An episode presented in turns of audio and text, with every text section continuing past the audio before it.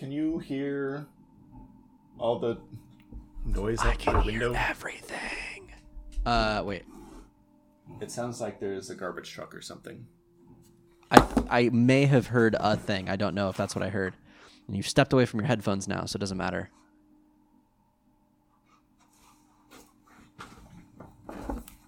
Yeah, I don't know if you can hear that, but there's a garbage truck right outside the window. Eh, I heard like one blip. I think it'll be fine. It's gonna leave in like a second or two. So Yeah, and we're gonna have noise here when Lauren and Pepper get back. So you know, it's it, it's it. I don't want to ruin our brand new higher production quality with background noise. We're not. I mean, You we're not trying to be Gimlet here. The we're not, blue you know, snowball. the sultry tones.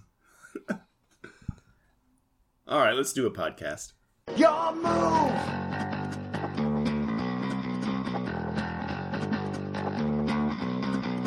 It's time to up put put podcast. Hello everyone, welcome to You Activated My Podcast, the weekly Yu-Gi-Oh recap podcast. I'm Tyler. I'm Jimmy. Jimmy, you're speaking to us from your brand new microphone. Yes, thank you, Tyler. I was very surprised to receive this in the mail, but it's a huge upgrade from my shitty uh, earphones. Yeah, you know, we can hear the garbage truck in the background and everything. It's great. Just picking up uh, Jimmy in 3D. High quality audio. so thank you, Tyler. You're welcome. You're welcome. No, I figured, you know, we have been podcasting for uh, over a year now, and uh, for for a majority of that, you've been using those shitty headphone mics. So I, I figured we both deserved an upgrade. uh, so so yeah, yeah, I got you the cheapest possible USB microphone. It's good. I like it. yeah, yeah, yeah. No, the the snowballs are nice. Um, I've actually been thinking about getting either that or the Yeti for myself because I've just got this like handheld mic connected to my uh 10 year old zoom now i think Yeah, i think i got this. you've this had that for a long time. it yeah it might be eight or nine years but still still so Big old XLR cables going everywhere. yeah it's kind of a mess but hopefully uh listeners you are hearing and appreciating the difference uh and can now get sort of the full range of jimmy's dulcet tones uh as as we continue to talk about this bad anime. Bad anime that's getting better i will say. This episode was sufficiently more anime than a lot of previous episodes. This one had a lot going on. it did. It did. Like maybe too much question But before we get into that, Yeah. we have other things to talk about. That's true. That's true. Jimmy, as we do every week, we uh, like to give our listeners recommendations of things that they can do with their 20 minutes rather than watch an episode of Yu Gi Oh! because we value their time. Uh, what is your recommendation this week? Tyler, in only 20 minutes, you can go online and order yourself a pair of flannel lined jeans, The fuck you Which- say? which I am wearing right now. I got myself for those cold mornings when I'm uh, out getting footage around Clark County. And man, it feels like I'm wearing pajamas all the time. Holy shit! I've okay. I've just pulled up a, a a Google search of this. I where have these been my whole life? I was wondering that myself. I'm mad that I hadn't didn't get these like ten years ago because um, obviously I'm not suggesting that everyone go out and buy these, but if you have like a job that takes you outside sometimes and you live in kind of a colder climate, uh, for the winter months, I recommend getting a pair of flannel lined jeans. I got mine from Carhartt and they feel so nice and warm.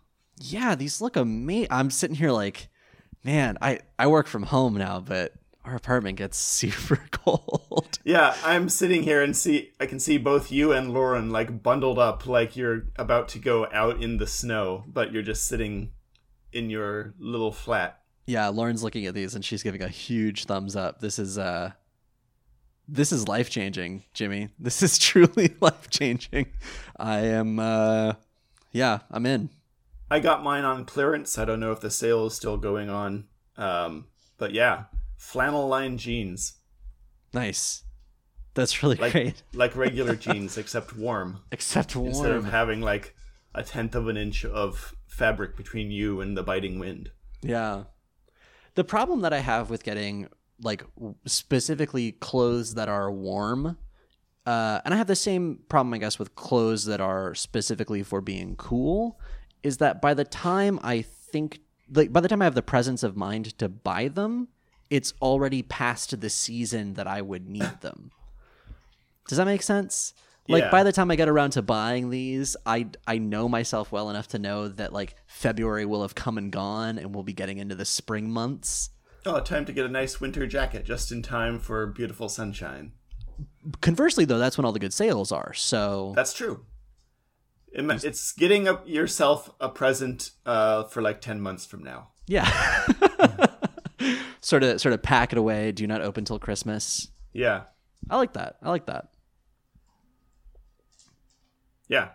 Uh, that's my recommendation. That's What a- is your recommendation this week? Uh, so my recommendation this week is not nearly as useful as yours. Uh, I was listening to a podcast called Good One uh, earlier today. It's a podcast about comedians and the jokes that they write and like how they write jokes and why. And there was an interview with two uh, former SNL writers talking about a series of SNL skits that I'd never seen before. I don't watch a whole lot of SNL. I there was a time when I was like into it. I would watch it every week. Uh, it was like maybe a year of my life, and then I just fell right back off. Um, but we just watched these at dinner. There's a series of three SNL Totinos commercials, and they are from uh, three years, uh, three consecutive years where uh, SNL is the Saturday before the Super Bowl, right? And so they do like a Super Bowl commercial kind of thing. Like they'll they'll play it up like getting ready for the big game, you know. Uh, and there's a series of three commercials uh, that are ostensibly Totino's pizza roll commercials, but they go to this weird place that I don't know that I can talk about without spoiling. They Is str- it Tim and Eric? No, no, Is no, that no, the no. one you're talking about? No, no, no, Okay. it's- it's SNL. I'm thinking about a completely different Totino's. You are, you are. So commercial. So the whole the whole skit started with, um, and I'm gonna forget the actress's name, but one of the actresses on on uh, on SNL, she had this idea of she wanted to play this woman from like a food commercial, uh, who's just like the generic wife bringing uh, food to her hungry guys. And hungry guys was like the the key phrase that they latched onto for these skits. And the idea for the first one is like I love bringing food for my hungry guys, but what do I do now? And it's just about like how do you fill the time as you stand motionless in the kitchen between bringing food to these guys watching the big game, uh, and it it evolves from there over three consecutive years in ways that like uh, I I could not have predicted. Like I don't I don't think anybody saw it coming, but it just the there is an arc to this woman that is just brilliant to see. So uh, I'm gonna put links to those in our show notes. Uh, watch them, watch them in order. Uh, show them to your friends. I I think they're great. All right, I just went to YouTube and found uh, a playlist someone made of SNL Totino's trilogy. Yes, that would be it. So uh, I'll I will put that on the back burner after the show. okay, perfect. I was like, don't watch it now. I'm gonna spend like ten minutes not recording, just uh, watching some videos. I know that's the YouTube. risk that I run anytime I recommend a YouTube video on here, but like, uh, yeah, I mean, hey, if you're listening to this on your podcast player of choice, sure, pause it right now. Go watch those videos and come back. Wasn't that Please fun? don't please don't do this if you're driving. True, true, correct.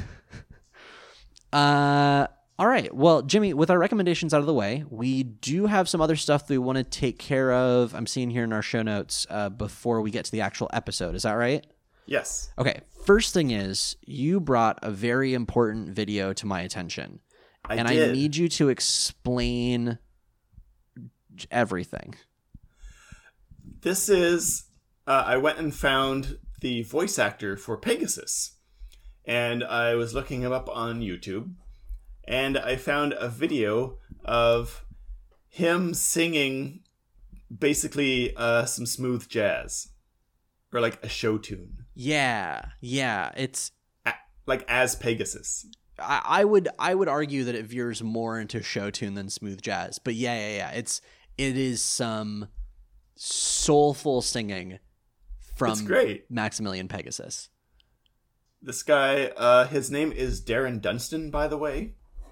Uh, I looked him up on IMDb because I was curious about what else he's done besides play Pegasus. And he's actually, for many years, he's been a voice director, not just a voice actor, but a director. Sorry, Lauren just brought me tea, and I got very excited. Uh, yeah. So okay, so so Darren Dunstan, Freaking he Brit. uh he uh so okay so wait so voice directing what is is that like just directing but for like for voice actors, Okay, I okay. assume. Um, he's um, working right now on Invader Zim. oh uh, shit movie. Uh, he's been doing a whole bunch of stuff, uh, voice directing various TV episodes, including all the other Yu-Gi-Oh shows. oh huh He was voice director for Arc V, Vrains. Uh, he was the ADR director for the Yu-Gi-Oh movie. Uh, his whole career is like, I guess he just got a job as Pegasus, and then he leveraged that to basically uh, do all of Yu-Gi-Oh. that's crazy so like he I mean, he kind of now is the Pegasus of the Yu-Gi-Oh universe in a way. Like he is the the mastermind holding all the strings. In, He has in become. Pegasus. Yeah, And can you guess what he looks like? I bet you can't. I, I'm see- going to okay. send you a picture in chat right here. Weirdly, I've always pictured him as the guy from Game Grumps that doesn't have the cocker spaniel hair. Dan? I, I, I genuinely don't know their names. Oh, okay. Um, the one, the one that doesn't look like the guy from Workaholics. Uh, well, he does not look like that. Okay, what does he look like? Let's see. Oh. there it goes. Oh, that is That's not what. I expected. Can you ex- explain this this this opposite of Pegasus Okay, that no. does Pegasus's voice? Uh, okay, so I have I have a way of explaining this. I need Lauren to like walk over here and look at this with me to confirm this. Uh, so there's another show that Lauren and I have gotten very into. He looks like Santino, Santino Rice. Rice, yeah. Thank you, thank you. Yeah, he looks like he looks He like. looks like a more attractive Santino Rice. I mean, that is a low bar, but uh, he looks like so. Santino Rice is one of the judges on RuPaul's Drag Race. Uh, he also was a contestant of Project Runway. That's how he first got famous. Yeah, and he, I mean, Santino is honestly kind of creepy, and I'm sure Darren Dunstan is not because he has found like actual work in the industry. Uh, but um, yeah, huh? So he's got, uh, I mean, not white hair for starters. Uh, it's Is he British? is he British? I don't. I don't think so. It might say in his IMDb. Um, but he uh he has he has spiky brown hair. He's got uh sort of a short Oh, c- cropped no, beard. he's not British. Where's he Uh, from? He's a he's a Canadian voice actor who lives in New York. Canadian. Huh. That's really interesting. And he's wearing okay, I, this is important to me too. He's wearing a gray uh cable knit sweater that I think Pegasus would just burn. It's it's not uh, fancy in any way, but it does look very nice and warm. Yeah, that's true. That's true. Yeah, he he looks you know, now that you say Canadian, he looks Canadian. Does that make sense? It does, and he's got a beard. And he's got a well and i think that's part of it too like you look you know how you just like you look at some people and you're like oh yeah you're from you know like i would say this guy's from like montreal I wonder where he is from. Oh, he was born in Toronto. it, and it's in canada too Also, he played uh, Splinter in the 2000 T- Mutant Ninja Turtles series, 2003 TV series. oh yeah that's the one where they like go back in time right I don't remember. i don't know that's cool though so that's really neat so that's like that's really an example of just kind of getting your foot in the door somewhere did he do anything before yu-gi-oh Uh, let me look. i mean don't probably know. presumably Probably. Let me see but like talk how about far back this goes. talk about really letting a letting a role kind of define your career. That's like um that's like J- Jason David Frank levels. You know, Tommy Oliver from uh, Power Rangers. Mm-hmm. Like he he came in, he played the Green Ranger, wasn't a you know stellar performance, but then he I think has been in five or six different seasons of or uh like versions of Power Rangers. Like he plays the same character throughout, but that he's been like the Green Ranger, the White Ranger, the Red Ranger, the Blue Ranger at one point maybe, and then the Black Ranger, and then the White Ranger, and then now I think he just does appearances. Well, I scroll. I went to his IMDb and I scrolled all the way down to the bottom. Uh-huh. And before uh, Yu-Gi-Oh, there's one thing that he's listed in as a voice actor. It's an anime called Fighting Cooking Legend Bistro Recipe. Fighting Cooking Legend Beast. Okay, this is gonna sound dumb, but that sounds familiar as hell. Fighting uh, Bistro Leg or Fighting Cooking Legend Bistro recipe. Okay. Also give you a known as Fighting. Foodons. Yeah, in the land of the fighting foodons, regular recipes turn into mealtime monsters when the art of culinary combat is concocted. I have only seen a handful of episodes of this show, but the commercial was my constant soundtrack for like a year. This Really? this show has the catchiest theme song. Uh I I don't know how to like mix this into the episode. Um let me see if I can even just remind myself. I the thing is is like now that I say that it had the catchiest theme song, I can't summon it. It has the tune of some other famous song. If you just search Fighting Foodon's theme song, it'll come up. Um, oh, Foxbox. This is on Foxbox. Do you remember that? That rings a bell, but Fox. eh, Okay, so that was so long ago. it was pre Four Kids. It was when it was when Fox wanted to do a uh like Saturday morning slot, and they called it the Fox Box. Oh, okay. Uh, that, I vaguely remember this. I'm I'm gonna have to I'm gonna have to try to pull this into the episode or something. But it, the theme song is uh, bum, bum. I can't I can't fucking do it. I wonder if I can like. These monsters once were edible, so everybody take a look at combat creatures you can cook.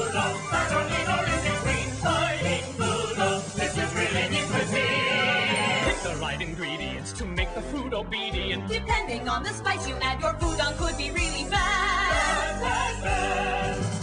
Fighting Foodon, super brutal, even shoot. Fighting Foodon, it's for food with attitude. Carefully select your recipes. Pizza will attack with gooey cheese. Power up the fried rice with some peas. What will win? Italian or Chinese? If anything's left over, you can freeze. So if you're itching for a brawl to start a kitchen free for all, And when your monster takes a fall, whip up a little matzo ball. Fighting Foodon, pseudo brutal, even shoot. Fighting Foodon, it's for food with attitude. No, I nothing comes hear through. I'll All right. have to edit it into the episode. and Yeah. send me. Note to self: edit that in. uh, that's incredible. So that was his. That was his first gig. I don't think so, because I scrolled down even further in Oh. some other of these sections. I think he got his start uh, as a voice actor uh, on the Four Kids adaptation of One Piece in 1999. Oh shit. Okay. And that like I mean, I I never personally got into One Piece, but that is a, a huge touchstone for Yeah. a lot of people. Who did he play? Uh, just he- his character doesn't even have a name. He's like buggy crew member Four Kids dub. Oh, interesting. Okay, so he did like a bit role. Yeah, and then I guess they brought him on to do Yu-Gi-Oh a year Um, later. I mean, I'm sure, you know, like from everything that I've heard from like listeners of our show, I'm sure he's like an easygoing guy and like probably gets along well with people. I mean, especially now if he's doing so much work on uh voice directing. Yeah, he's been director for a bunch of stuff, casting director. Uh, he did. He's listed in the soundtrack for Yu-Gi-Oh! 3D Bonds Beyond Time. Um, Are you sure you don't mean Oh, Bonds with a with a D. Yeah, I heard B O N Z Bones Bones Beyond Beyond Time. Time. Yeah. Uh, Also, interesting. just- okay. Down at the bottom here, personal details in other works. He played Giovanni in Pokemon Live on Broadway. What? What? What? Can you Okay, picture him as eh, Giovanni? A A. Wow, what the hell is Pokemon Live? I don't How know. How does that was- work? Some, I bet it, B. How does that get to Broadway? I have no idea. I'm see- rabbit trailing now. Sorry, everyone. You expected a regular episode of Yu-Gi-Oh, and we're just talking about Pegasus's voice actor for like half an hour. this is just what we've become, Jimmy. I've come to accept it. How? What is the the plot? Pokemon Live was a musical stage show that toured the US on September 22nd, 2000 to January 19th, 2001. It was a musical based on the Pokemon anime. Approximately 90 minutes in length, it told the story of Ash, Misty, and Brock as they travel to a contest to win the much sought after Diamond Badge. The event turns out to be a part of a plan by the organization Team Rocket and Giovanni to take over the world. I need the script and arrangements for this entire production. The show was successful, but it was largely ignored by critics. It has never received a video release. But there is a cast recording CD of the show that had a limited release. What? Oh, Tyler, good news. The production stage manager for the tour posted videos of the complete performance in seven parts to his personal YouTube channel in 2012. And the whole performance in one video in 2016. I am going to Well, YouTube that's- right now. That's the podcast, everybody. I hope you enjoyed it. See you next time. God. Holy shit. Okay. I I just Pokemon I, Live. Pokemon Okay. Live full show. Yep. One hour and forty two minutes. God damn. All right, we'll see everybody in about two hours then. I know what you're a quick doing break. after we finish. I absolutely am. Uh, okay. And the full soundtrack is up.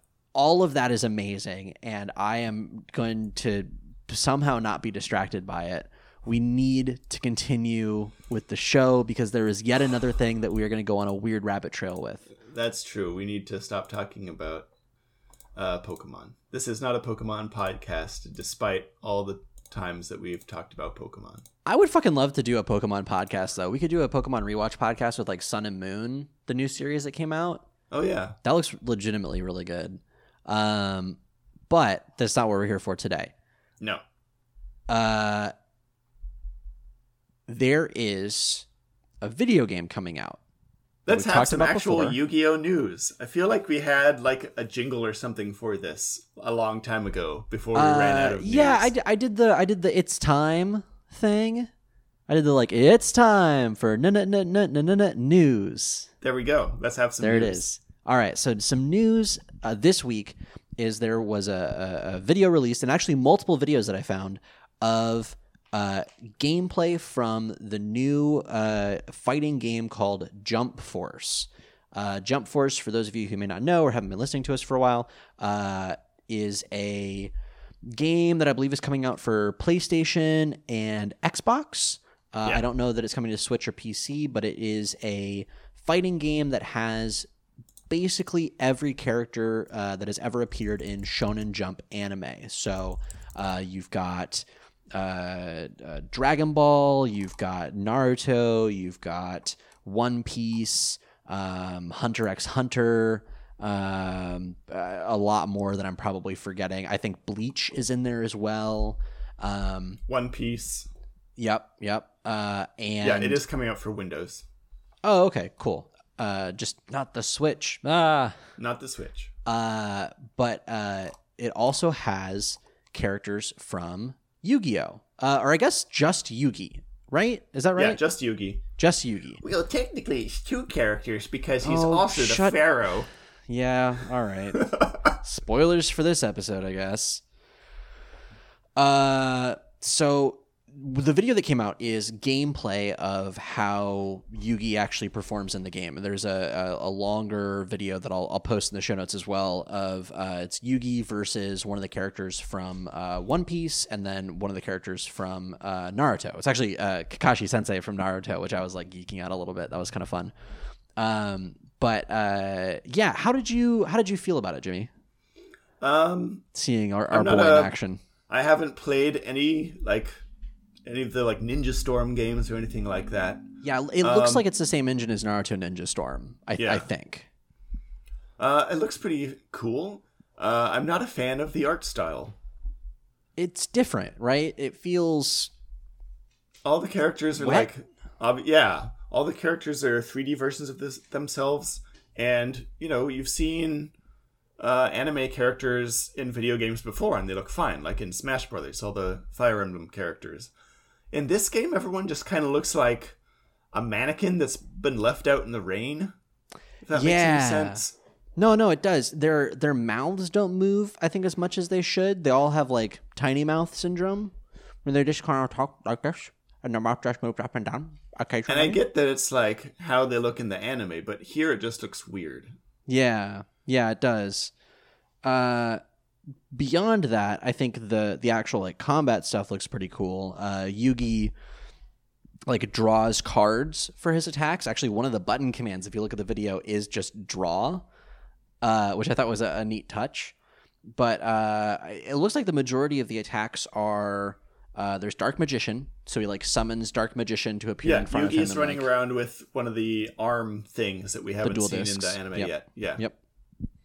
And uh, and yeah, so he'll play a card, and then like Dark Magician will pop up and like swipe with his staff or something. There's a Dark Magician Girl attack, which I don't know how that differs, um, but I thought that was cool to have that like uh, variation. Um, what were the other attacks that we see in the video? Uh, Uh, swords, Swords of Revealing Light. Yep. is one. Magic and- Arrow is that another one? That might be it. That might be it. It looks similar to Swords of Revealing Light, but just different enough that I, I think it's a different attack. And then he has like a super powerful attack once he's filled out his meter or whatever. That's uh, one of the Egyptian god cards that we saw Yeah. in the anim- in the movie, but haven't seen in the anime yet. Right. So once he builds up enough, whatever the energy meter is, uh, all of the characters have these like special finishing moves, and Yugi's is summoning Slifer the Sky Dragon.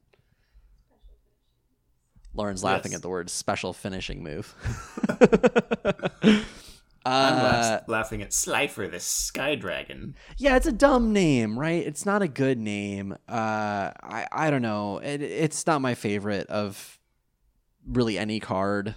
Even the, I was gonna say of the Egyptian god cards. I I don't really care for any of them, but Slifer's like all right, I guess. Now, if he had played Exodia, that would be cool. But That would be badass. Could you imagine?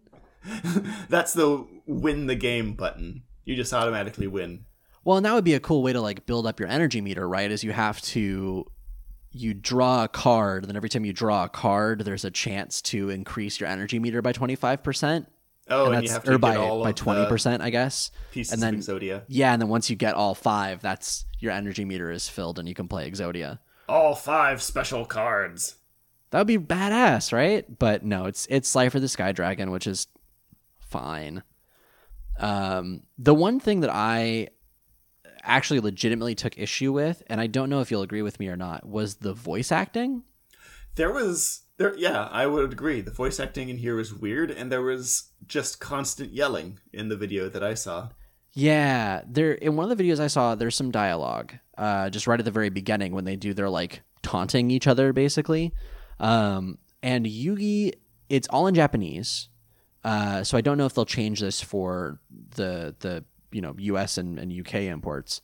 Um, but the Japanese voice actor is uh, most definitely a, a, man with a deep voice, right? Like he it plays like Yami Yugi in the US show. hmm And I really wanted it to be the woman from the original series. Oh, the the sexy sultry voice. Yeah, I think I just I can't I can't hear Yugi in Japanese without wanting that voice now.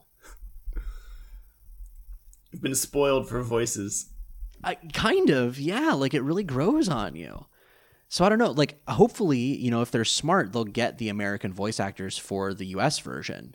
Um, but I, I, I don't know honestly. I'm sure they will. Uh, the voice actor I will say for the Naruto characters that I watch, those all sound pretty similar to the Japanese. So if it's not the same voice actors, it's it's at least good impressions. So my hope is like they'll do the same. Um, but that was yeah, that was kind of the one thing that that threw me. Hmm. Do you think you're gonna get this game? Um, Or no, because you don't have the right consoles, right? no. I don't either. You could play it on your laptop. I can barely do this on my laptop. Wait, uh, you have a no. PS4 though. no, it's back in the states. Is it? Yeah, here's what we do. Here's what we do. yeah, I couldn't end up shipping it to me. Oh no. So here's what we do: is you go get it, and then I and go then, pick it out of Lauren's attic yeah, and, and, then bring it home just to play this game. just for this. I'm sure there's a way we can make that happen. We'll we'll make some calls. We'll set something up.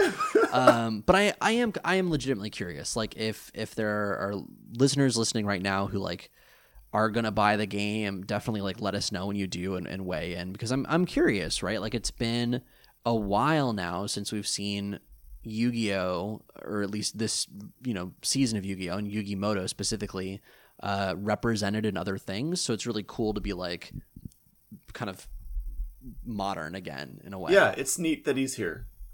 I I, I and, hope it. and and he can beat up uh two of the guys from JoJo's Bizarre Adventure. And Oh, are they in it too? Yeah, it was just announced like two days ago. oh, that's awesome. I Jotaro and Dio. I haven't Ah. watched JoJo, but Garrett keeps sending me JoJo memes, and so I have Bro, to watch it- it now so I can understand memes. it gets weird. That's It what I hear. Weird, and that's that's literally all I ever hear about it is like, bro, shit goes down. So I don't know. I want to try it. Um. And Deku Yeah, I- from uh, My Hero Academia is in it too, so that's cool. Oh, nice. That's right. I'm mostly just excited to like see Yugi beat up Goku. He can. He can in this game. There, there's like a billion Dragon Ball characters: Goku, Well, Vegeta, Trunks, Piccolo, Frieza, and Cell. And Dragon Ball has its own fighting game now. It's got the Dragon Ball FighterZ or whatever fighters. Um, All the I- fighters. I, wonder if this game is the same engine as that. I haven't really done any like actual research into it. I just kind of am eyeballing it. I have no um, idea. That might make more sense. But anyway, yeah. So that's that's kind of our, our one piece of Yu-Gi-Oh news. Is just that like there's more videos of that. Uh, I'll find whatever one I was looking at earlier and see if I can put that in the show notes as well. All right, let's uh, do the actual part of the podcast that everyone's waiting for. let's do the actual part of the podcast. It's time to discuss the episode. Jimmy, this week we are talking about season one, episode 37 The Counterattack Begins Mind Shuffle. Mind Shuffle, Ooh, Mind Shuffle. or Mind as Shuffle. we call it in the U.S., uh, Oh, yeah. Part Three, whatever it is. you can't even remember. it is, in the US versions, Yugi versus Pegasus, Match of the Millennium, Part 3. But that's boring. which is boring as hell.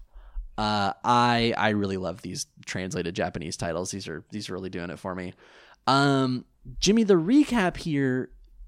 I don't know if you sat through the recap for this episode. yeah, They continue to just be better versions of the previous Yu-Gi-Oh episodes.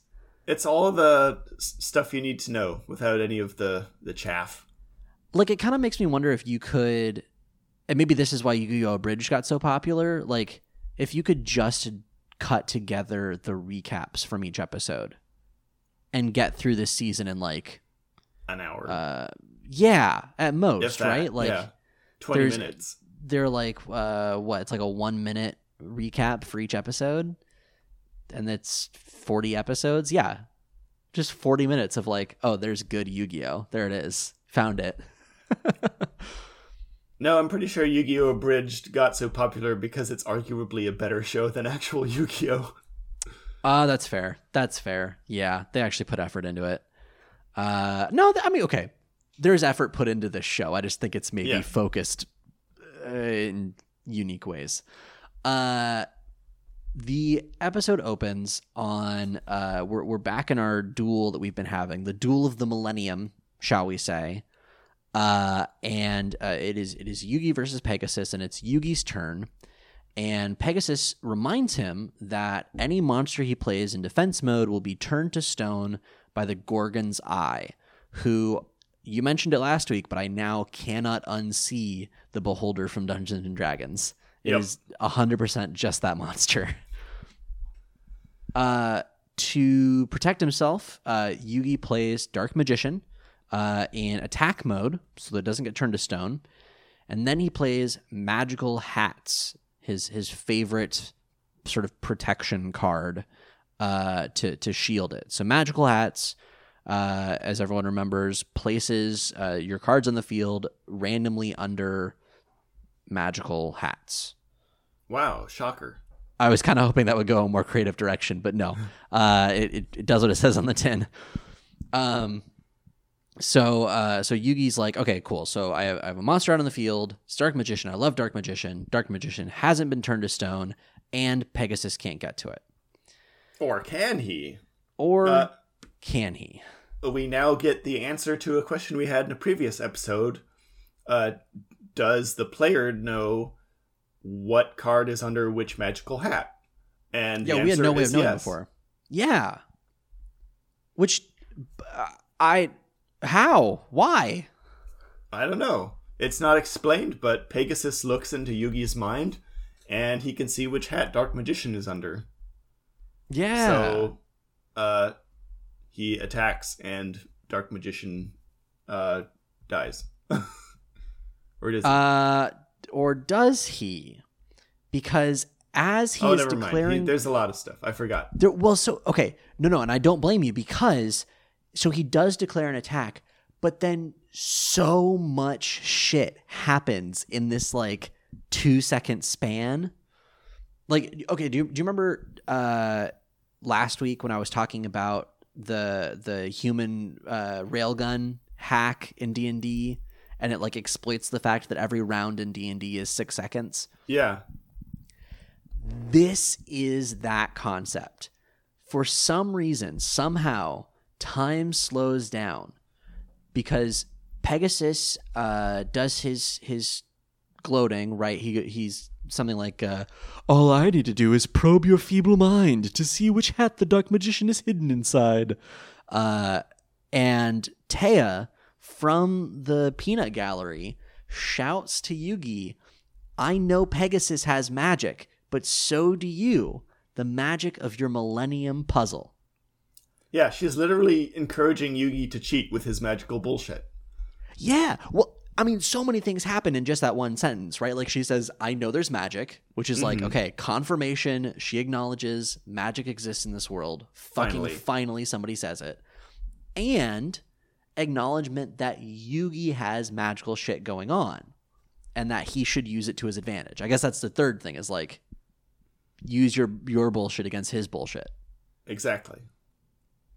then, and this is still while uh is it Toon Summon Skull? Yeah, it's Toon Summon Yeah. Skull firing lightning. So there's a lightning bolt in the air sailing towards the the magical hat, right? And as it's happening, it cuts to Yugi and he peers into his millennium puzzle. Spiritually, I guess. Like what he he I don't I don't even know how to describe the scene here. Uh, it is that one episode from uh the original show. I'm because I know we've seen this mind palace before, or was Oh, it in we the movie? It, it was in the movie we saw it. Was they it in the like movie? go inside the puzzle. Yeah, he goes like he goes inside his puzzle mind palace where there's Yugi's room and like across the hallway there's the Pharaoh's room where Pharaoh's spirit lives. Yeah, you know, has all his has all his posters and his guitar. Yeah, Yugi is standing like outside his doorway where his like spirit lives, I guess. And it's like nice and clean and bright. And then the Pharaoh's like partition of his mind is like all ancient and overgrown. And there's like Egyptian hieroglyphics and shit. Mm-hmm. So they meet in the hallway of the mind, and they just st- start directly talking to one another. Yeah, and you see like little Yugi and big Yugi actually facing each other in a semi-physical space. I guess not really a physical space, but it's, it's space. presented that way. Yeah.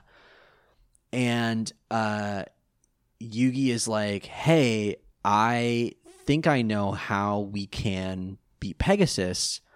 And it's going to mean and this line is maybe the the most audacious bullshit that this show has pulled in a while because Yugi says, I must banish you from the corridors of my mind. Damn.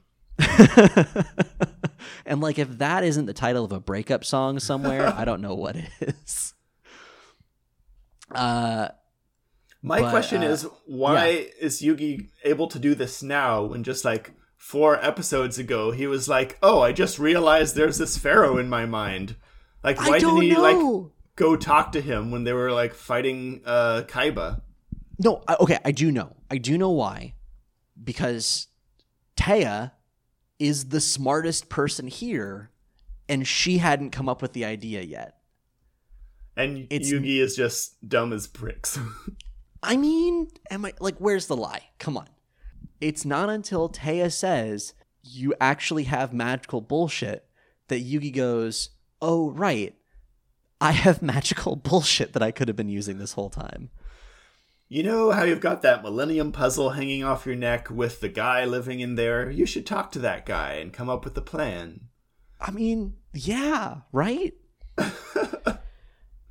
so they're talking in the Mind Palace, uh, and little Yugi uh, and Big Yugi are talking, and, and Big Yugi's like, uh, well, you know, he's beating us with his Millennium Eye or whatever, and little Yugi goes, ah, but I have a good idea. And I love this response. Or uh, uh, little Yugi says, I have an idea, and Big Yugi says, it better be a good one. And then it like cuts to commercial. I just love that. I love that relationship of like Big Yugi's like, uh huh, sure you do, kid. All right. It is a good idea though. It is good. It is good. So Yugi suggests that they keep their minds separated, and then Instead each of turn oh, instead merging of like they right. usually do. He says merging like we usually do. which I mean, this is the first time that we've heard that terminology. I, I didn't know that they were like in the fucking drift driving a Yugi Jaeger. They're drift compatible. Oh, I want that illustration now of just like two tiny Yugis piloting a big Yugi. They use polymerization and turn into the same guy. Oh fuck! What if that's? So you know how Bakura started using cards as like real magic. I wonder if that is literally the spell that the Millennium item is casting. It's just like in that movie Quest for Camelot, where there's the two-headed dragon, and at the end of the movie, there's this like magical bullshit happening that's like me- merging things and separating things, and then the dragons like get separated into two dragons with one head each, and then they decide that they'd much rather be the same dragon in the same body, and so they jump back together. I remember nothing about that movie, but I have a very vivid like sense memory of that exact scene. It wasn't a very good movie. No, I God, I have not thought about that in years. All I remember Quest is that the bad guy Is that what it was used this merging magic to like stick a sword in place of his hand. And yes. There was He had a, like a hook hand. yeah, and there was a chicken or something that got merged with an axe into uh, an axe-headed chicken. Oh, yeah. Okay, no, I do I do remember this. This is So that's what's happening to where yeah, where one of the the main characters is blind. Uh but he like uses his daredevil powers to get around. Basically, I don't remember. God, okay. Well, I'm gonna go find that movie next. Um, damn. All right. Okay. Uh, that's a throwback. Um, you've distracted me, Jimmy. Where were we? Uh, Yugi is talking to himself. Oh, that's right. That's right. Okay, so uh, Yugi says that they should keep their minds separated, uh, and they uh, should switch back and forth each turn, uh, taking control of, of the body, so that each one has separate thoughts that they keep separate, that they keep secret even from each other, so that they'll play a card and then switch back, and then when Pegasus tries to read their mind, he'll be reading the mind of the soul, I guess, with who that doesn't remember what the previous turn was. What they just did that turn. Yeah, yeah, So they're swapping places. Pegasus tries to read their mind, and that mind that just played the card will be wherever it goes. The Millennium Puzzle? I don't know. and this is like this is a legitimately really good strategy, right? Like it, Yeah. it gets around mind reading in a very creative and unique way. How did he come up with it so fast? And how did he know that that was a thing they could do? I have no idea, other than that's how he usually operates. Because usually it's just Yugi walking around by himself, and it's only when he plays card games that he joins the Pharaoh. Right. But like they've never done this before. They've never practiced this. Big Yugi has never taken control of the body on his own. I mean, I guess there was a Except time in the Shadow. Realm, Yeah. but I don't know that anything in the Shadow Realm counts, right? They didn't go into the Millennium Puzzle settings to enable this. oh, it's just it's just under uh, accessibility options. Two minds, one mind. Yeah. uh anyway, it's it's one of those things where it's like it's probably best to not think about it if we're being honest, but I Yeah. can't help myself. I I I want this will keep me up at night is what I'm saying. It's Uh, more but magical bullshit in a show it- full of magical bullshit. this is true. So they cut from this conversation to Pegasus's uh, Toon Skull attacking the magical hat on the far left, and it gets blown away, and it's revealed that Dark Magician was not under that hat. And Pegasus is just like, I, I don't know how that's possible. I, I read his mind. I know I did it exactly right. Like I know, I know that I know what card it was under. And then Yugi, now in little Yugi's voice, says, Maybe you probed the wrong mind, Pegasus. You can't mind probe someone who's dumb like me, who doesn't know what card it is. I mean, that's kind of true. Uh, and we cut to uh, Yugi, and we see that little Yugi is back. He's got his big anime eyes and his and his tiny little nose. And uh, I thought this is interesting. He's still wearing Big Yugi's eyeshadow. Oh, I Did you didn't catch notice. Yeah, he's still got the like all the except for the face, all the physical trappings of Big Yugi, which I think is really interesting because uh, you remember last week, uh, listener Thomas wrote in was like, "Yeah, I think uh, it's two different bodies that swap places." I don't know that it is. Maybe it is, but maybe they swap places slower with the separated minds thing. So it's just like slowly taking makeup off and putting it back on and taking it off and putting it back on. So you always get just a, just a little bit of eyeshadow. Just left over. Yeah, yeah, like you were out, you know, out late one night and just didn't take it off or something. Um, but anyway, yeah. So so we see now that that little Yugi's back, uh, and then Joey from the the Peanut Gallery has my favorite line of the episode. I wrote Did you this catch down this? too. He says, "Millennium puzzle, Millennium schmuzzle." Yeah, Joey is mad that he's basically stuck up in the peanut gallery and can't do anything to help his friend Yugi when it's just now it's just a magical fight between these two millennium items. Yeah, and he like he's he's clearly like chomping at the bit to try to like do something to help his best friend, right? But what like what plan is actually going through his mind here? What's he gonna do that will help Yugi? I don't know. He's gonna go down and punch the magic man in the face, like Honestly, he's gonna that'd be steal a, Croquet's gun that he doesn't could sneak exist. up on Pegasus and just chuck Pegasus into the bottomless pit he's standing over. That would solve this real quickly. Not just wrong. do murder. hey, you know what? It would not be the first murder committed on this show. uh, so, uh, yeah, so Taya's like, oh, you know, calm down or whatever. Uh, and uh, we cut back to the duel, and Yugi plays a card face down and then openly dares Pegasus to read his mind. Come get my And then- mind, sucker. And then he switches with Big Yugi, uh, who doesn't know what the, the face down card is. So when Pegasus reads Big Yugi's mind, all he sees is an image of a face down card. Which I think was uh, honestly a really good shot. Like they do Yeah. the whole like overlays and everything really well here. That's pretty cool. Big Yugi, when Pegasus gets confused, Big Yugi explains that he is not Yugi Moto, but someone else entirely. Uh, and then he says another ridiculous line. This episode's full of these. There's a lot He's- of weird lines in this episode. It's just the it's so odd. Uh, he says, "Now every time you try to read our minds, we'll mind shuffle." Ah, yes, Mind Shuffle, that famous move that we all know and love. His signature, His right? signature move, the Mind Shuffle. the mind shuffle. Of Let's course, do the Mind Shuffle again. It does sound like a dance move, right? Like this feels like an emote in Fortnite. Do you get the the new uh, Mind Shuffle emote? Yeah, bro, I paid 60 zap bucks for it or whatever. uh uh yeah, so Taya and Joey hear Big Yugi say mind shuffle. That's all they that's all they know, right? Yeah. They just hear him say the words mind shuffle.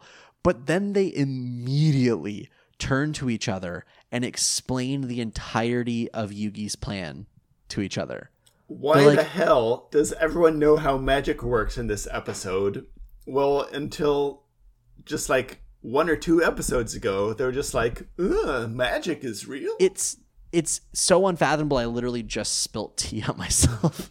Uh i there something happened right this episode. Something clicked where i think like if this were like a role-playing game right everyone would have lost a level of sanity or maybe gained one. Depends on the on the game you're playing.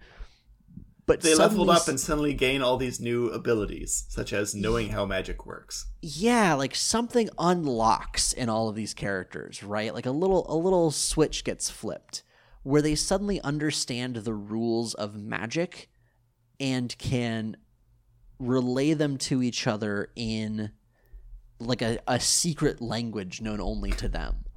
Like how the hell do you know like mind shuffle what is that what what is that you're talking about a card game are you shuffling telekinetically Is that a is that a card? Are you playing a card that we haven't seen before? Right. Oh, yeah. It could be the name of a card. But it's Uh, not. It's um magical move that Yugi knows and they all know. And I don't. So, okay. Here's the other thing about this that frustrates me is now that Yugi said it, and Tristan and, or uh, pardon me, Joey and Taya have said it, Yugi know, or uh, Jesus, names, Pegasus knows the strategy. Yeah, why So would you tell your opponent who in a game where the stakes are this high exactly what you're doing and how you're doing it? And like, sure, he would have figured it out eventually because it, it kind of seems like he can tell whose mind he's reading. Yeah, he's But he would have figured it out much later, right? Like he he would at least be confused for a few more turns. And he's still confused for a couple of turns, but it would it would have lasted longer. So I feel like that move right there, just giving it a cool name, like sure, yeah, I know you came up with Mind Shuffle and you're real proud of it. Yeah, you've had like 5,000 years to come up with that. But keep it to yourself maybe for like 10 minutes. Yeah, you don't tell your opponent what you're doing. So we cut from that to what I'm going to guess is your favorite part of the episode. It's uh cut back to the Bakura gang with Yep. Bakura and Tristan and the uh, soulless husk of Mokuba that they're just kind of The anime formerly known as Mokuba. just a sack of potatoes. Um, and they're in that spot where we left them last episode, where there's this door that just leads to open air on the side of the castle, and they're cornered by uh, henchmen who are threatening them. And I'm 90% sure one of the henchmen is Joey's voice actor Oh, that they just got to do some throwaway lines because it sounds very similar to his voice. Without yeah. I mean, that wouldn't surprise accent. me. I remember there were there were it was a couple episodes ago that we thought it was Croquet's voice actor. Probably. It's probably just all want- the voice actors and they were like, "Hey, while you're here, can you play uh this one line? Can you do this one line for this random uh henchman?" Yeah, I mean, it wouldn't like. wouldn't surprise me at all. Uh, I'm just gonna I'm just gonna keep googling it. uh, Anyway, the point is yeah. Anyway, yeah. uh Bakura and company are cornered and um Bakura is doing that thing where he's just kind of threatening the guards and he just pulled out uh the deck of cards. The deck of Duel Monsters cards, and Tristan recognizes him from when they got sucked into the Shadow Realm, and then yeah. immediately thought it was a dream. Y- yeah, he. I I don't know exactly. How, this is another one of those like things that I don't uh, fully understand the mechanics of. Is he has a flashback to what he thinks is a dream, sees Bad Kura in the dream, and then immediately realizes, "Oh no, that was real life." I guess, or the writers just kind of conveniently forgot. Uh, maybe I don't know. Who knows? But yeah, so he he instantly distrusts Bad Kura, which is a good, a good probably a pretty call. smart move. Yeah. Yeah, And Bad Kura, someone he draws a card from his deck and he plays it in real life. Uh, it's a man eater bug, and this kind of like semi-transparent monster uh, crawls down the stairs at the guards and attacks them. Man eater bug. Just before we talk about what happens next, the the phrase man eater bug, the name is not hyphenated. Is that right, I don't. or is it? I don't know. between man and eater because it knowing what I know about the Yu-Gi-Oh universe, this would be the kind of card where if Bakura were in a duel against Mai Valentine, she would be like, "Ah ah ah, that card can't eat my harpies ladies because they're not men." That's true. That would be Right? the sort of bullshit they would try to pull. But it's not a card game. This is real life. and as one of the guards says, "Oh no, he summoned the monster that was on that card, and he's gonna sick it on us." Oh god. Yeah, they do say that, don't they? Yeah, and then the man eater bug great. just kind of jumps at them, uh, Uh-huh. and then uh, let's see what It has like a it has like a ghostly presence to it. yeah, almost. it's like like, not semi-transparent. It's not, um, it's not as visible as the holographic monsters. Mhm. um, and it just kind of jumps at the guards, and um, they're like, it cuts away, and they're getting attacked by this bug off screen, and um, Bad Kura says, "Present day humans are so fun to terrorize, don't you think?" Oh yeah, I fucking loved that line. He uh he does it in his I mean you did the actually good bad Kura voice, but Present Uh, day humans are so fun to terrorize, don't you think? He has completely lost his British accent. It's just Uh-huh. kind of dark and deep and malevolent. Wah, and then Tristan. Tristan has a great comeback. He goes, "Not particularly." And then he goes, "But then again, I'm a modern day human. What are you?" I forget what he says to that. I don't think he replies. He Does says he? something. He might just start explaining that he's the spirit of the of the Millennium Ring because that does happen. Like he he kind of he intimates that he is this ancient malevolent being Yeah, uh, that has taken over the body of Bakura. and it's kind of um, left. They don't really address how he escaped if he's been banished to the Shadow Realm, but he's back. Yeah, so he mentions how Bakura betrayed him, and essentially, like he says that like I betrayed him back. How? Who knows? Bullshit. Magic bullshit. And so he draws another card, uh, morphing jar, and then he throws it at the guards, and it like spins around on the ground like a Beyblade. Did you notice this?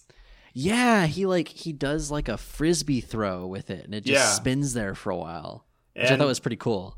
the morphing jar comes out in real life. Ooh, and it's a jar with like this evil face in it. And then the face just kind of it's like uh, a Play-Doh snake. It's just a face at the end of this Play-Doh snake that like oozes out and goes at the guards. And it doesn't show what happens to them, but then they end up in the the card graveyard. Yeah, they we've like before. magically they get like magically transported to the shadow realm, uh, is essentially how Bad Kura explains it, and then they are in the graveyard, like capital T, capital G, the graveyard. Yeah, in Uh, like card game terms, that graveyard. Yeah, Not just a generic graveyard. But then they and they wake up and they're like, ah, where are we? And they look over and they see the Reaper of the Cards coming at them. which like it's the reaper of the cards. Can it reap other things besides cards, or are these dudes fine? That's a good question because anything that ends up in the card graveyard is ostensibly a card. So a I guess point. it would have dominion over them. That's a good point. Yeah, it doesn't it doesn't know uh it doesn't know the the that rule, I guess, of like, oh, these are human beings Yeah. who ended up here by accident. These are not it doesn't have the processing power to filter between card and non card. It just assumes that everything here is card. Anyway, the guards see that, and it's a classic cartoon tr- cartoon trope where they all just yell "Whoa!" At once, and then it As just it fades into the next scene. yeah, it fades into the next scene, and we're back to the duel between Yugi and Pegasus. Yep. Uh, so Pegasus is uh, sort of taken aback by the the mind shuffle, just still just the worst. Uh, and he kind of ha- takes a moment. He like regains his composure, and he tells Yugi that, or Yu- Yugi, I guess, starts telling him. I didn't write these lines down. I, I wish that I had. Yugi starts telling him like you have relied on your mind powers for too long. Like you've you've used the Millennium Eye for so long that you've gotten lazy, and you don't have the skill anymore to beat me. And then Pegasus says, "Well, have you forgotten that I literally invented this game and am the best in the world at it?" it's such a like it's such a pegasus moment too where he goes like ah yugi boy you see i have i am more than just my mind reading powers. Did you forget i invented this game and i'm the world champion? And he like kind of goes on about himself for a bit. So I, I i think i think pegasus like you know how yugi sort of gets power from friendship right? Like we talked about this before I think Pegasus literally gains power from talking about himself. it's uh, it's um, like Yugi is Captain America, and he's asking uh, Pegasus, "You lose the suit. What? You lose the magic abil- the magic abilities. what are you? Genius, billionaire, pay- playboy, philanthropist of card games." oh man, this really is like a like a Captain America Iron Man situation, huh? Yeah. I mean, he's still uh, a genius card player who's like number one in the entire world. And through this entire uh, card game tournament for his own amusement, like, he's not just one magic guy who only use, wins using magic. I mean, he is, but He is. Well, and and and you know, to the point that I made, I don't remember if this was last week or two weeks ago, but you know, he not only is like good at games, he made a game, yes, and then marketed that game such that it is the most popular game in the world to the point where, and we're going to see this in like 10 episodes or something, when another person invents a game, it is a riot. Like, people are visibly shocked that another game could exist. really, oh, I'm excited to see this now. There, there. Yeah, oh yeah, it gets it gets very interesting. But like, not only is he smart, he's savvy, I guess, for lack of a better word. Like, eh, well, and he's you know older and more experienced than Yugi in a variety of ways. Um, like he he he essentially reminds Yugi like I'm the grown up here. Yeah. uh, You are a little boy playing card games against me, the guy who invented card games. Basically. exactly, exactly, exactly. Uh, so Pegasus has Toon Skull, uh, Toon Summon Skull, pardon me, uh, attack the hat in the middle, and it's that whole dramatic like lightning bolt thing again, and the the hat gets swept away in smoke. And Pegasus is, has a great line where he like leans in and he goes, "Did I get it? I think I got it. I must have gotten it." And no, he didn't. There's nothing under there. Uh, and then mad. and then Big Yugi literally says the word mind shuffle. It's an anime. activate- You have if you if you're using like a special anime move, you have to yell out what the name of the move is. This is true. That that's very fair. So he says mind shuffle, and they do the mind shuffle, and it switches to uh, to little Yugi, who draws uh, living arrow and plays it face down, and then he says mind shuffle, and they switch back to big Yugi. My question here is, um, while they're doing this, uh, shouldn't Pegasus be able to read their mind anyway, and then just get the same information on what cards they are, just staggered just a little bit later? I genuinely don't know. I mean, maybe there's a time component to it. Uh, In the last episode, it seemed to be pretty instant, but maybe it like takes him a second to spin up the brain juice. Like, I, Yeah, because- ge- I, Yugi played magical hats or whatever. Yugi Mhm. or and Pegasus couldn't read him, but now it's like a turn later. Little Yugi is back. Pegasus should be able to read his mind and see which hat the uh, magician is under. It's the He same should, mind reading information, just a little later. right, and it would still be helpful. It would still be helpful, but I guess that's not how magic works. I, you know what? If there's one thing I, I have learned in our year plus of making this podcast is that sometimes you just don't know how things work. Sometimes magic is involved, and when that happens, you can do whatever the fuck you want. I mean, basically, especially when it's Yu-Gi-Oh. Uh, and uh, let's see. Oh, I had another question here, just in my notes. Can everyone see Big Yugi, Little, little Yugi, like physically change? That's a good question. There We've asked is this a before. shot uh, somewhere in this episode where it's like it's a close up of Yugi's face, and then it pans down to the Millennium item, which glows, and then it Mm-hmm. pans up to his face, and he's the different Yugi. That's this that just happened. Is that right now? That's that's this scene, yeah. And we've seen before like Kaiba especially reacting to Yugi's transformation sequence. It's kind of unclear why, but like if if it is visible, then okay, fine, whatever. Like just more nobody reacting to magic happening. If it's not, they really shouldn't be announcing when they're switching. yeah, it should be obvious.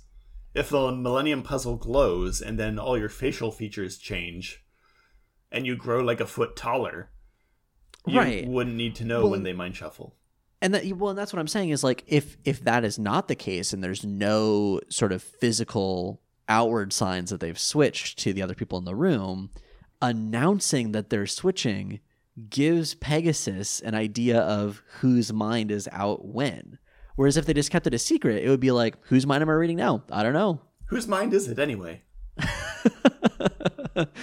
Uh, oh, where the bullshit's made up and the points don't matter. Uh, the Uh, life points do. they they do. Uh, so Pegasus draws and plays a card that uh, I've never heard of before, but called Magical Neutralizing Force. Yeah, and he yells out, "Magical neutralizing force, activate!" I think he was maybe just feeling left out because uh, the Yugis were saying mind shuffle so Yeah. often. He just wanted to like declare something. Uh, what this card does is it eliminates all magical effects on the opponent's side of the field, uh, which wipes away uh, the magical hats and reveals Dark Magician. Um, so you know, Pegasus is like loading again. Yugi's like, "Oh no, Dark Magician is gonna get destroyed or whatever." And Pegasus has another great line here where he says, "Does your heart grow cold knowing that your demise is only seconds away?" Which is poetic as fuck, for Yeah. being honest. Uh, he has uh, Toon Summon Skull attack the Dark Magician, and Now for the second time this where- episode. Oh no, go ahead. Now is here. This is when things get weird. It does. Because for the second time this episode, time slows down Yes. inexplicably. Uh mid attack, Yugi mind shuffles uh to little Yugi. Yeah. As like freeze frame as this lightning is like coming slowly across the battlefield and like a million things happen at once. So the first thing that happens is he mind shuffles uh, from big Yugi to little Yugi. Yeah, Big Yugi is like, I don't have an idea of what I can do here. So he mind Oh, right. to Little Yugi, and Little Mhm. Yugi is like, Oh, I've got an idea of what I can do here. and he reveals uh, the first face down card that he played, Living Arrow.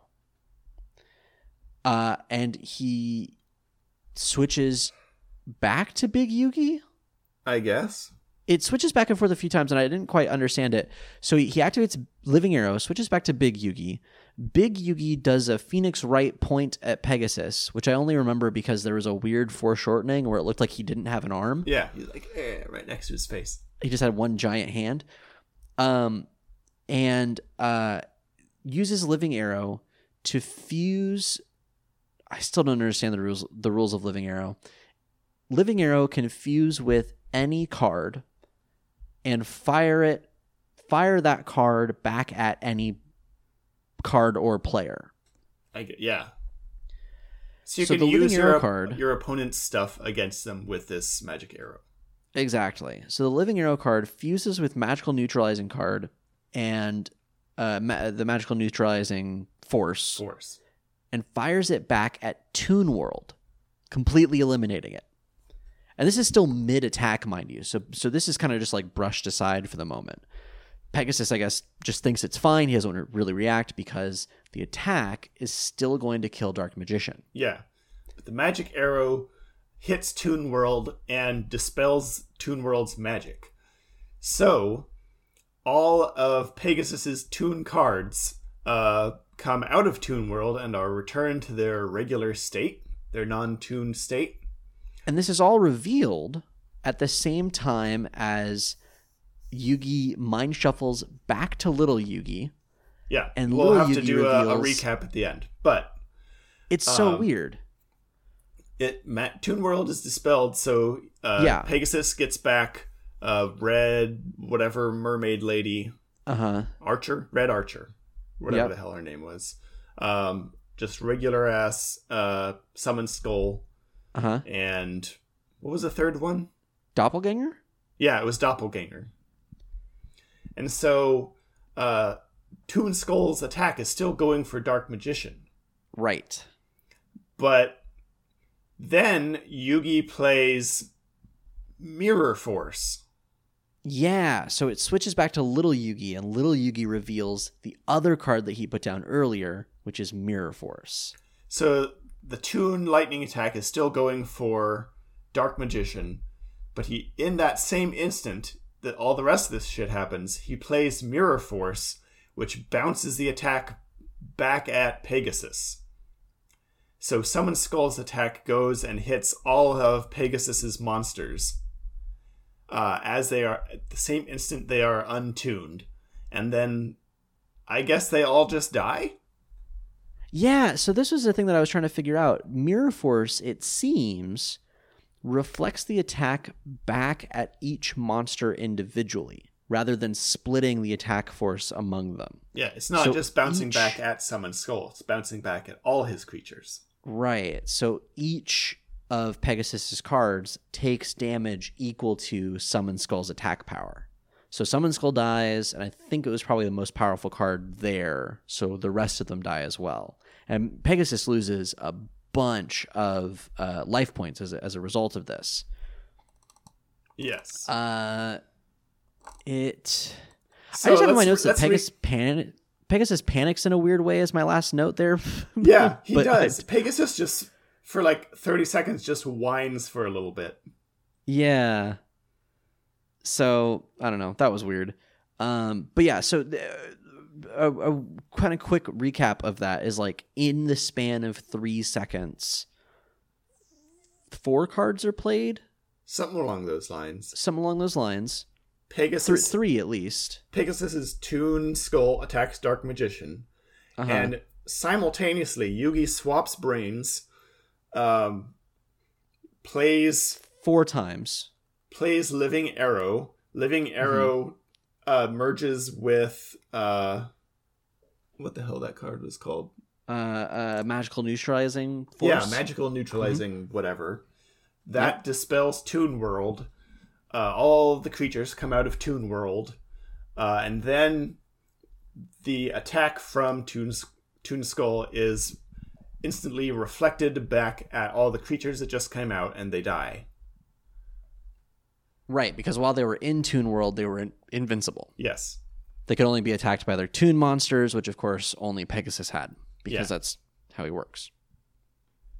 So, at the end of all of that, Croquet announces that the score stands at Yugi 900, Pegasus 600.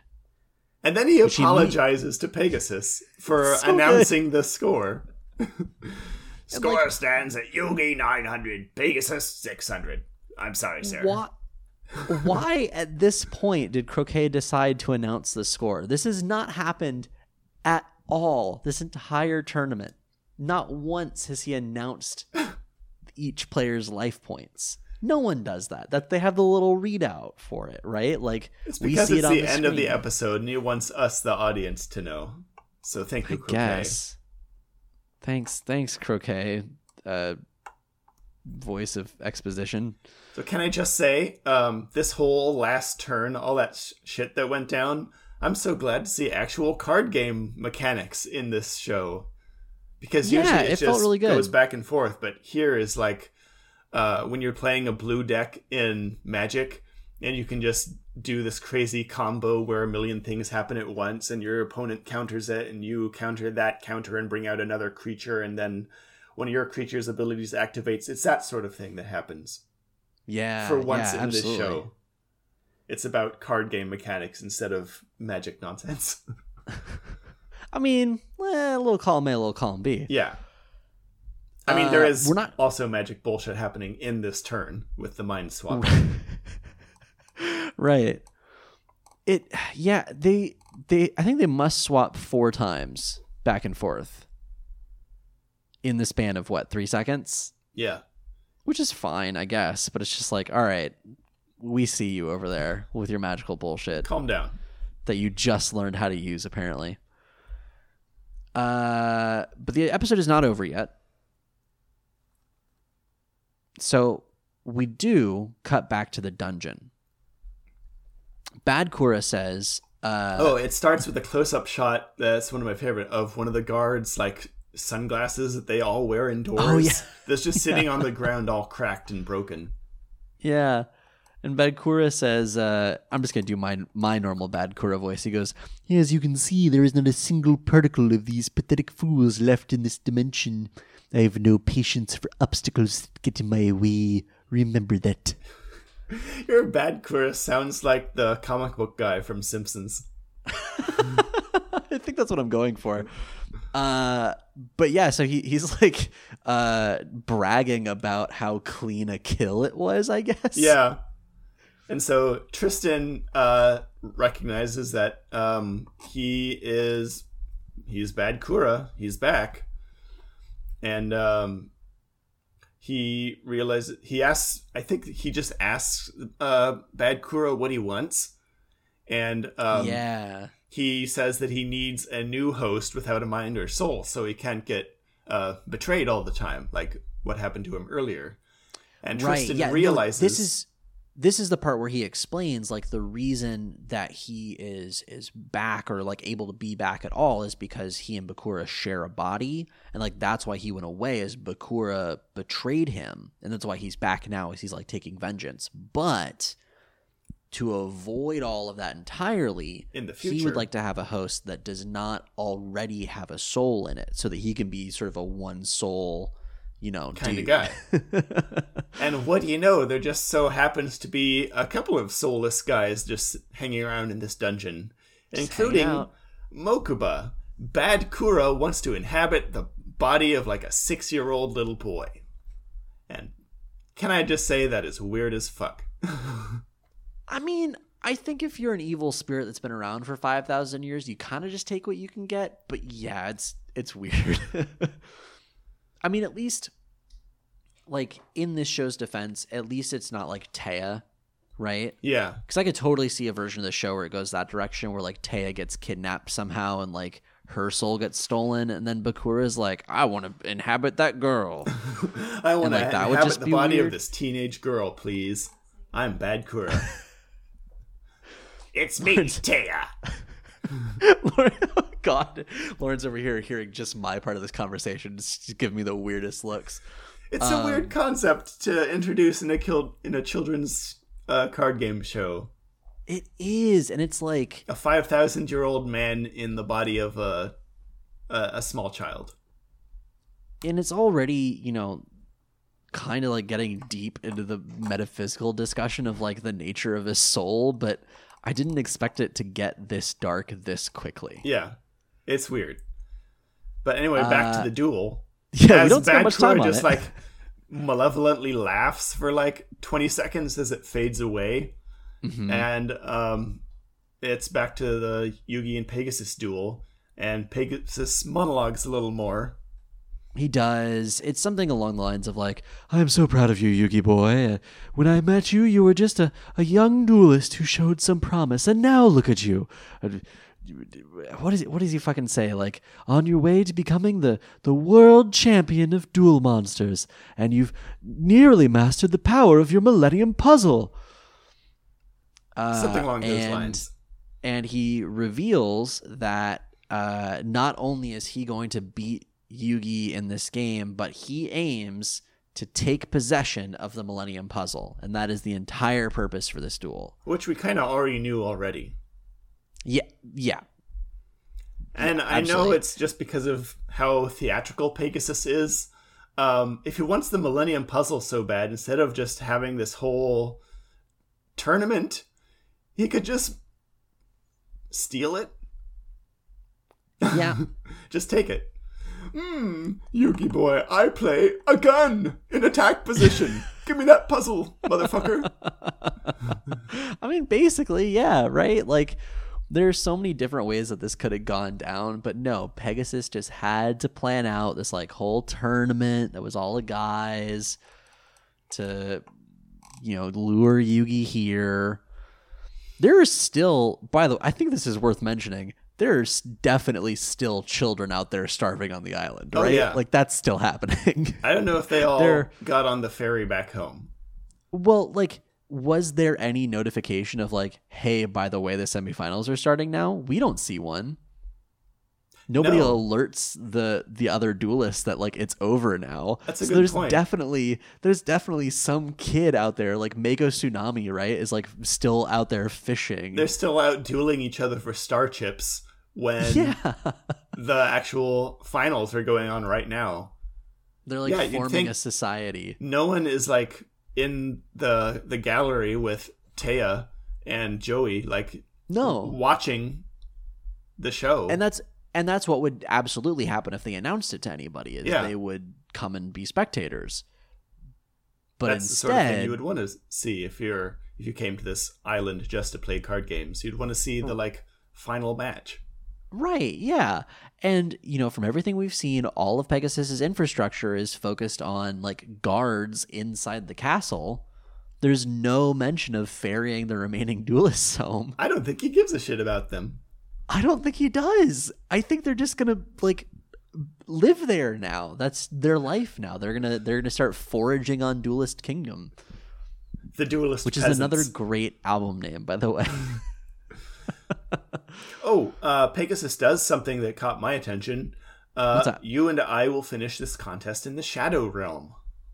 Ah, yes, he does say the Shadow Realm finally. Oh no, he says it twice actually because that's one of the things that he's proud of Yugi for. Is he he says uh, you've been to the Shadow Realm and back, uh, and then and then yeah, he goes into that like uh, uh, what does he say? He, he, yeah, you and I will finish this in the Shadow Realm, and then he goes, uh, oh, this is my note, and this time it's winner take all. Because Well, it wasn't before, I guess. that was kind of the conditions of this tournament. Is that Oh, you, it's kind of always the deal. you win and you get to do whatever you want. Right. So, I don't know. I mean, maybe he's just stating the obvious for dramatic effect. I it mean, could be. totally it, it succeeds at that. Yeah. Um, Um, but I but guess yeah, then he, he, like- can. Does Pegasus have the ability to turn this into a a Shadow Realm game? I think that's the thing. I think they all do. Uh, the holders of Millennium items, anyway. I think what's happening here, and we don't really see much after he says that line, but I think what's happening here is the same thing that happened when uh, Joey and Tristan and Téa snuck into his room that one time. Mm. and they like slipped into that other dungeony thing. I think that was the Shadow Realm. And yeah, and this is Pegasus sort of Yeah, I think this is Pegasus sort of opening the the gate into the Shadow Realm. Because it uh, ends in a, a freeze frame with him kind of like laughing, and then there's like this purple energy like behind him that I think means that the whole um, arena they're on is like going into the Shadow Realm to finish this duel. Yeah. I mean, maybe that's why it's over the bottomless pit. Maybe. It just like drops into it. It falls so fast it goes into another dimension. Oh my Uh, god, the the Shadow Realm is Speed Force. Fuck. yeah, I mean, it makes as much sense as Speed Force if we're being honest. uh, But that's the end of the uh, episode. That's it, man. Yeah. To be continued. Once again. Once again. I, I will say I appreciate how these multi-parters sort of end on Pegasus freeze frames lately. Uh, that is always appreciated. But that was part three. Uh, Out of five, favorite- right? out of five. we have two more. Two more. Jimmy, what was your favorite part of this episode? Ooh, good question. Uh, my favorite Thank part you. of this episode was um, Yugi's uh, combo move at the end there, where he did like five things at once. That was cool to see uh, actual card game mechanics that we don't see before, because usually you just play a monster or an attack, and then it goes to the other player. There's no Yeah. combos. This is one of the only ones we've seen that didn't involve silly nonsense like stabbing the moon. you know, stabbing the moon is kind of growing on me. I, I have a new appreciation for stabbing the moon after this series. but it's an actual uh smart uh card game combo to do all this stuff uh at instant speed in one turn Yeah, and it makes sense within like the few defined rules that we know of this game, right? Yeah. Like there is nothing in that where well okay, I still don't know how Living Arrow works, but there is nothing in that where I was like, "Wait a second, you can't do that in Yu-Gi-Oh." yeah like everything else that we've seen so far it Right. it wor- it was a smart move that worked within the clearly defined parameters as few of them as they are Right, right, exactly. uh, what was your favorite part of this episode Van, you you know me. You know what it is. millennium Hashtag- schmuzzle No, Oh. no, it was before. It was before that. That was very good, uh, but no, it was before that. It- hashtag Justice for Téa. oh yeah Téa saying out loud that Pegasus has magic, and Yugi has magic as well. so they should use the magic against each other Finally, somebody says it out loud that magic happens and calls it for what it is magic in this world, and that is how Pegasus is cheating, and that's how Yugi should cheat right back because now, there, you know, no rules, just right. Outback Duel House. Let's do this thing, right? Like that is that is the call to action that this show needed. Thank you for actually addressing it, Téa, instead of just kind of tiptoeing around it. For what episode number is this? 30 37. 37 episodes. and she's known like Yugi straight up tells her like, "Hey, there is a there is a spirit inside of me that I am like wrestling with, Yeah. and like I think it might be something like ancient and magical, possibly." That was like eight episodes ago. yeah, and then they just kind of hemmed and hawed and forgot about it. Yeah, and it literally like they've talked they've circled this, right? They've talked so much about like magic adjacent things happening and finally Téa's like, "Wait a second. Let's examine this from all possible angles." So that was my favorite part. All right, what was your least favorite part? Ooh, do I do the least favorite first this time? Do it. Uh least favorite Man, least favorite I got to think about this. Should I go first? Yeah, maybe. I mean, like there are some little things that I like making fun of here in this episode, but I got to think about least favorite real quick. So why don't, why don't you go first? My least favorite is kind of a tie. Um, Okay. It's a tie between uh, suddenly everyone knows how magic works and what all that entails, like all at once. They just know all this stuff when they've been completely clueless about it in the previous entire show. Uh, it's a tie between that and if Yugi could just go into his mind and talk to the Pharaoh at will, how come he hasn't done it before? Like, for example, when he's afraid that the Pharaoh is going to make Kaiba commit suicide off the edge of the cliff. That would have been an important time to do it. Why haven't you done this before, you little idiot? Yeah. Go, go and meet this person that you're sharing a body with who lives in your magical artifact that you keep around your neck. Yeah. Like he yeah, was barely it's- aware of it, like what eight episodes ago, and now he's just walking around in his own mind and talking to him. That's Yeah. zero to one hundred real quick. it strikes me as kind of similar to like you know those stranger danger PSAs from when we were growing up of like don't give people your real name on the internet. Oh, yeah. which like everyone fucking does now. Like it's it strikes me as that as like here's a small child just instantly trusting an old man. And Not even an old spoken man, before. just a ghost. Yeah, yeah, that's tr- very true. The presence of an old man. Uh, and they've like barely spoken, but they share a body from time to time. Ugh. Ugh. Yeah, that's bad. That's bad. They should communicate. Yeah, They should talk. get coffee or something. Catch Yeah, up, I mean, introduce that- each other. that kind of goes for Yugi and like everyone in this show, right? Like if Yugi and Joey had talked at all before their duel, like and really communicated about kind of what their intentions are and what the actual play is, then I think that that episode would have been much faster and much better. Uh, yeah, I forfeit. Okay, Joey, here's a card so you can get a bunch of money. Thanks, yeah, you. and like, man, that still makes me angry. uh, no, that that does actually remind me of what my worst is, though. If if you're ready for that. yes, I'm ready. Go ahead. my worst is not the fact that Yugi picks this time to communicate with the the spirit living inside of him. It's that he says to the spirit, "Hey, look, I know that you're the 5000 year old spirit that like helps me be good at card games, and I know that we're fighting against somebody who is clearly more powerful than both of us right now, but like I have a plan." and then it just cuts to them executing the plan.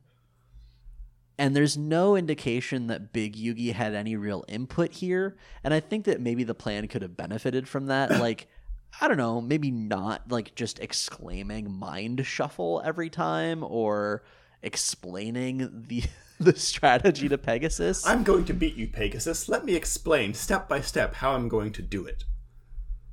and like you know it, th- this feels like such a yugi mistake of like oh i'm going to optimistically sort of walk into this and just trust that i will sort of protagonist luck my way through things Well, you're not even. It's not even a Yugi mistake. I feel it's more like just the show in general.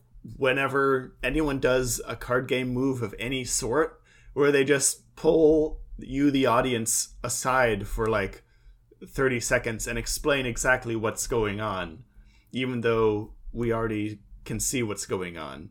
right They have to announce it and then explain it to each other how it's working. every time And Yugi's just doing the same thing with actual magic.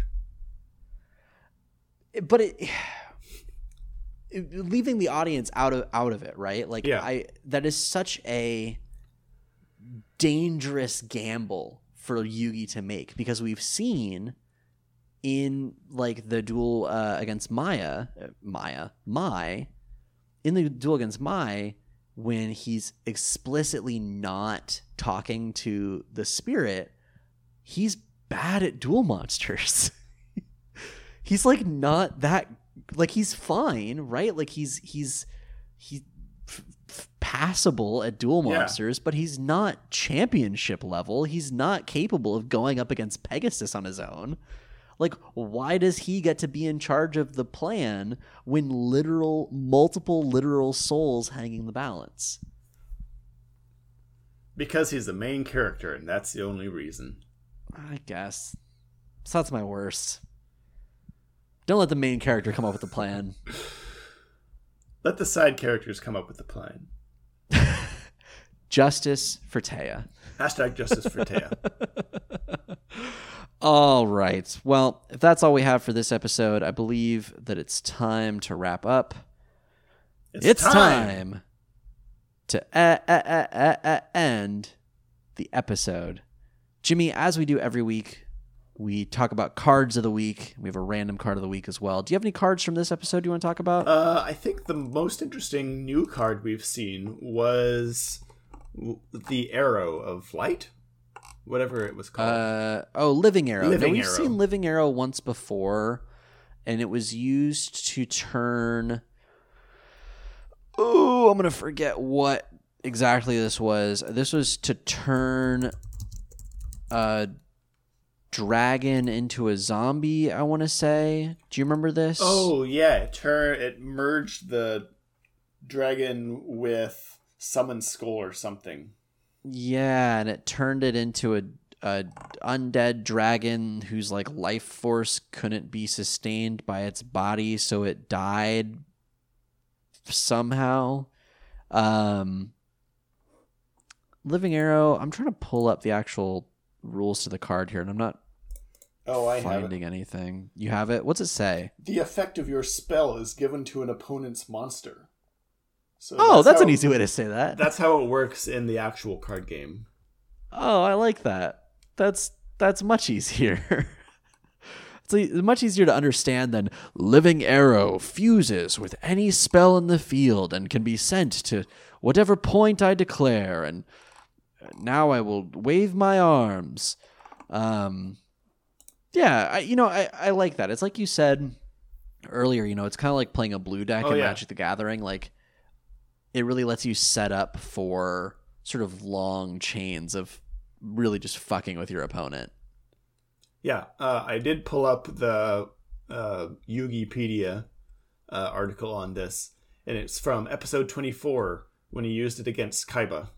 Uh, he used it Ah, with poly- okay. he did use it with polymerization to fuse Blue Eyes Ultimate Dragon with Mammoth Graveyard, Oh, that's right. which okay. then just went into story nonsense and caused it to decay and lose 1200 attack because it was disintegrating. Right, right. Okay. Yeah, and I remember that. And that was interesting because he used living arrow on his own polymerization card, and that let him play it on Kaiba's monster. Yeah.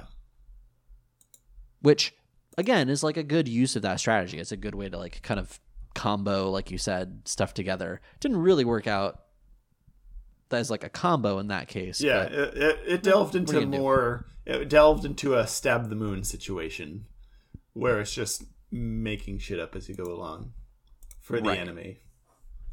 What's the uh, actual card of the week? So our card of the week is randomly generated by my list of every possible Yu-Gi-Oh card is titled Double Dude Token. Sorry. Double dude token.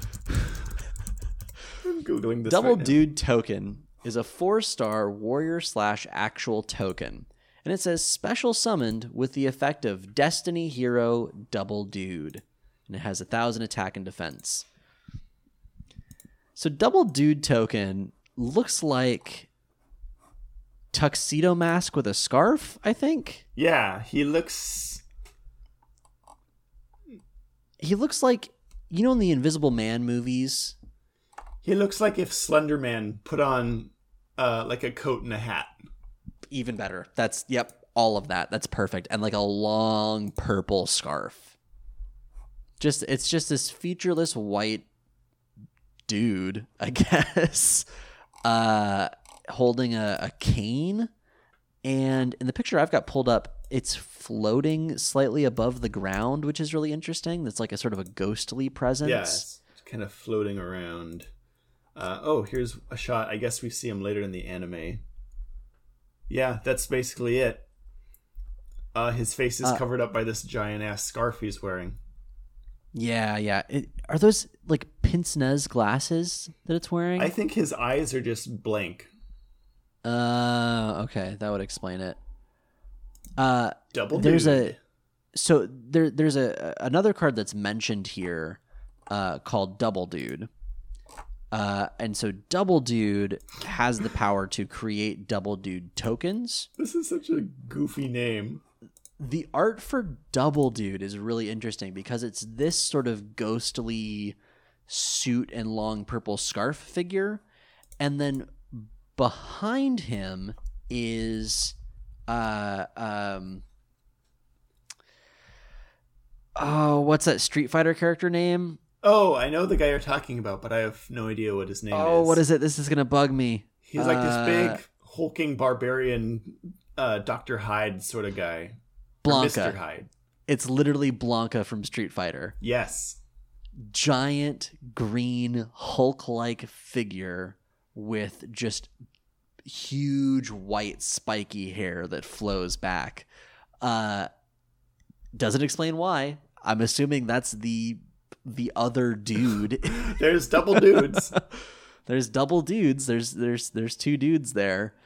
Uh, Is that the I guess same dude just hulking out? It's Who knows? thousand percent unclear. Who knows? Uh, but this is Double Dude Token, which is the offspring of Double Dude. Yeah, it's just Uh, uh, another dude that comes out, I guess. I get. Hey, you know what? Sometimes you just got to get your Double Dude. You got to double your Double Dude. Walking into uh, In and Out Burger. Hey, can I get a uh, double dude? They probably still serve you something, right? like they might not fully understand what you're asking Yeah. for, but they'd give you something. give you a, a double double with like a little hat on it. Oh, that'd be adorable. Now I'm hungry. All right. Yeah, that's our card of the week. Double dude token. Uh, if you want to reach out to us, you can do so by uh, following us on Twitter and Instagram at Yampod. That's Y A M P O D. You can email us at youactivatedmypodcast at gmail.com. You can go to our website, which is tyler.games slash YAMP or welcome to flavor.town slash YAMP. Uh, Jimmy, tell us about your other podcast. Dungeons Against Humanity. Our website is dungeonsagainsthumanity.net. Uh, you can find it wherever you find podcasts, I think. Uh, I know for sure it's on SoundCloud. I think it's on uh, iTunes. It is on iTunes. Okay, I thought so. Uh, but as the name implies, uh, it's a D&D game where we ra- we draw random uh, Cards Against Humanity cards to inspire our NPCs and just like the environment and like items and stuff. Um, yeah, I play a warlock who is uh, accidentally uh, warlock pacted to a unicorn. which I because he's not accidental being the key term there. yeah he does not want to be in this in this uh, relationship but he finds himself uh, with no choice. He meant to engage in a warlock pact with someone else, Right. another entity, but So screwed it up. Yeah. so definitely go listen to that. That's uh, DAH podcast on Twitter, Yep. right? Ah, Dungeons Against it's Humanity the podcast. Uh, found wherever podcasts are sold. Uh, it's I think I haven't quite caught up yet, but it's episode twelve is the latest episode, right? Something along those lines. So so I mean, as far as like actual play podcasts go, like y'all are still fairly early on. So if people haven't listened to it yet, there's you can get caught up now, but like don't put it off for too much longer because then you'll just get into the point where it's like 20 hours of a podcast that you need to, to listen to all at once. yeah, it is episode twelve, and there should be another one coming up soon. Sweet. Uh, all right. Well, that should do it for us this week. Thank you everybody for listening, and until next time. Millennium puzzle, Millennium schmuzzle.